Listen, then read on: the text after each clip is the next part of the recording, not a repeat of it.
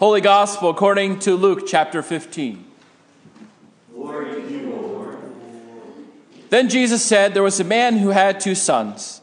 The younger of them said to his father, Father, give me the share of the property that will belong to me. So he divided his property, property between them. A few days later, the younger son gathered all he had and traveled to a distant country. And there he squandered his property in destitute living.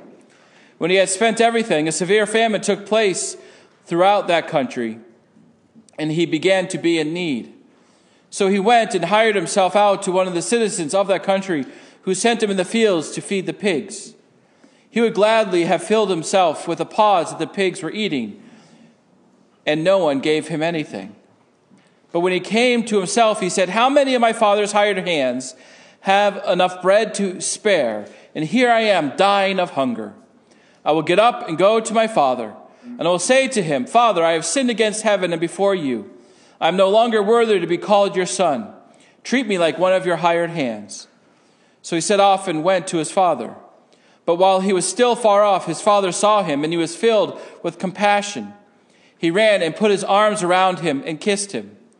Then the son said to him, Father, I have sinned against heaven and before you. I am no longer worthy to be called your son. But the father said to his slaves, Quickly, bring out a robe, the best one, and put it on him, and put a ring on his finger, and sandals on his feet. And get the fatted calf and kill it, and let us eat and celebrate. For the son of mine was dead and is alive again. He was lost and is found. And they began to celebrate. Now the elder son was in the field, and when he came, he approached the house. He heard music and dancing. He called one of his slaves and asked what was going on. He replied, Your brother has come home, and your father has killed the fatted calf because he has got him back safe and sound. Then he became angry and refused to go in. His father came out and began to plead with him. But he answered his father, Listen, for all those years I have been working like a slave for you, and I have never disobeyed your command. Yet you have never given me even a young goat so that I might celebrate with my friends. But when this son of yours came back, who has devoured your property with prostitutes, you killed a fatted calf for him. Then the father said to him, Son, you are always with me. All that is mine is yours. But we had to celebrate and rejoice because this brother of yours was dead and has come back to life. He was lost and has been found. The Gospel of the Lord. Please be seated.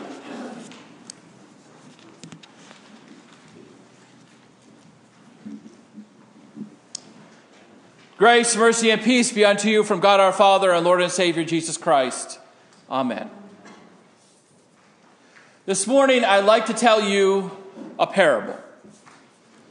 It is about a girl named Jenny, and Jenny grew up in Middletown, Connecticut. In her early teenage years, she fell into this pattern with her parents. They began to fight a lot, like a typical teenager, you would say.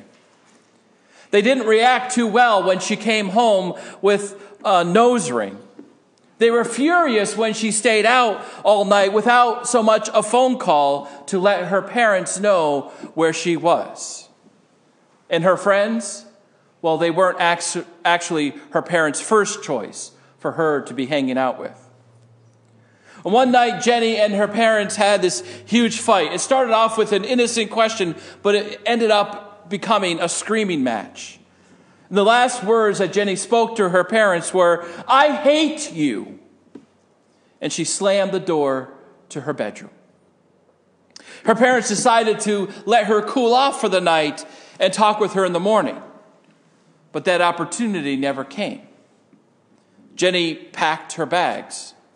She packed everything she needed into one bag and she knew when everyone went to sleep. So she went down to the kitchen to one of the drawers where her parents kept some important th- information. And she went into the drawer and took out her parents' wallets.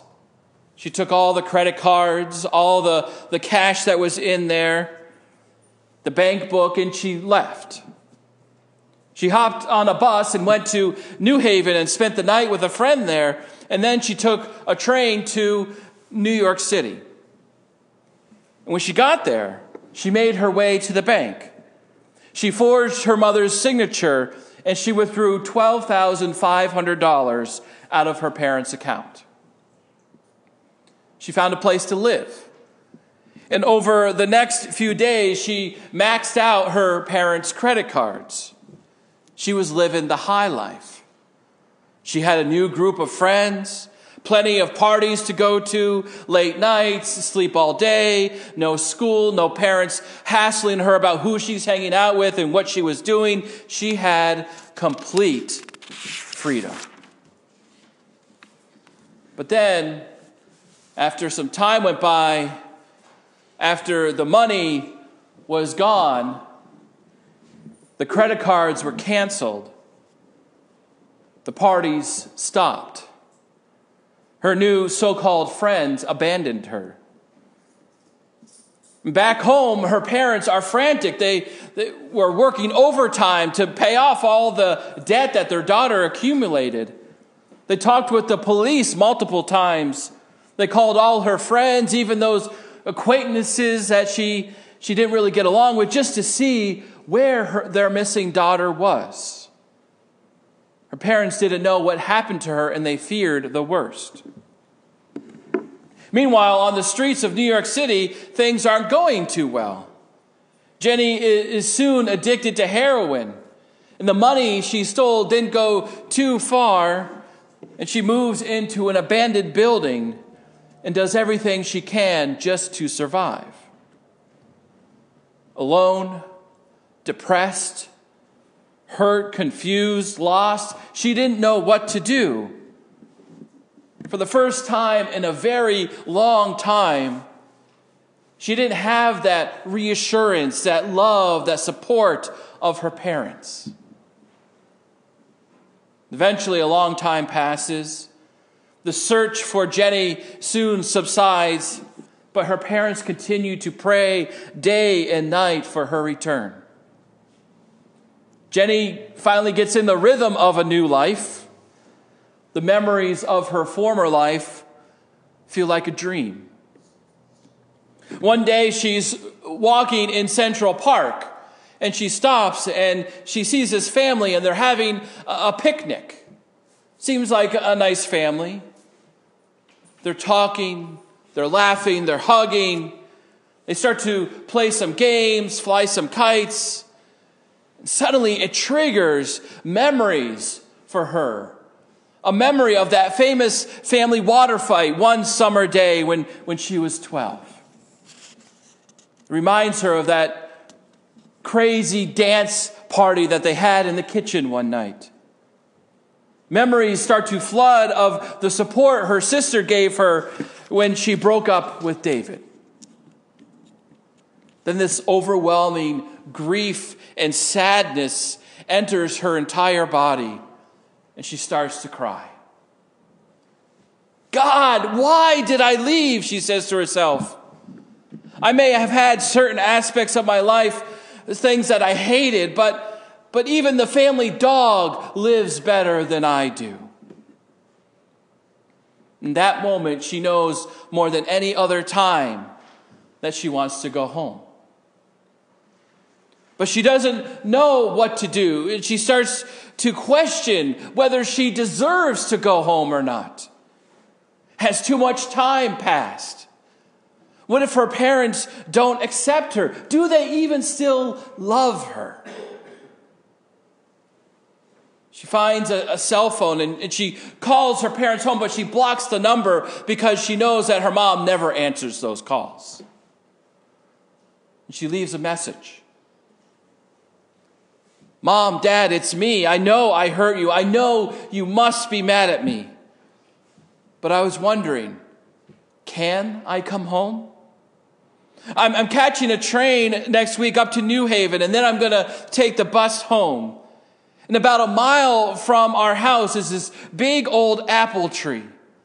The one that we used to stop at and, and steal a few apples every fall.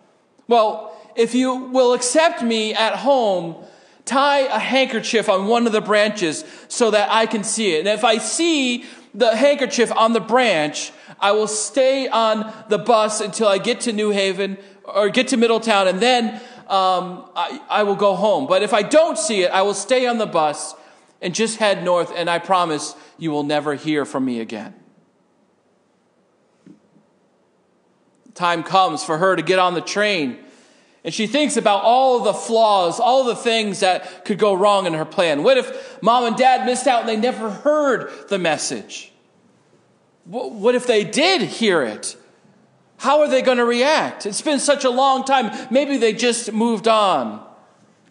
But what if they do hear? What if they do tie the handkerchief? And I, and I actually show up and I see them. What am I even going to say? The train pulls into New Haven. She gets on the bus. Then the nerves really start to kick in. In 45 minutes, she will have her answer. The man sitting next to her could see that she was feeling a little nervous, and so they strike up a conversation. And she was glad because she needed to talk about this. She needed to, to just let someone know what was going on. And she suddenly starts to tell her whole story. She tells him about the fight, about her running away, about her experience in New York City, and, and soon, a while into the trip, it felt like the entire bus was listening to Jenny, listening to what has happened to her and what she has done and where she is going and what is going to happen next. And then she talks about the apple tree. And with tears in her eyes, she tells the entire bus that she is nervous because she's afraid that there's not going to be even one handkerchief on the tree. She looks out the window and she realizes the tree is not too far away. She told everyone that she just could not look at the tree. She asked the man next to her if, if he could look and tell her what he saw.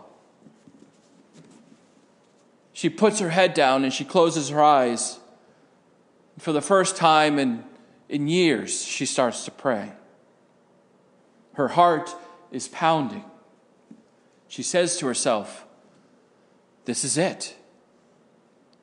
The bus pulls around the curve, and every eye is looking on the apple tree. And suddenly she hears a gasp. What? What do you see? Is there a white handkerchief on the tree?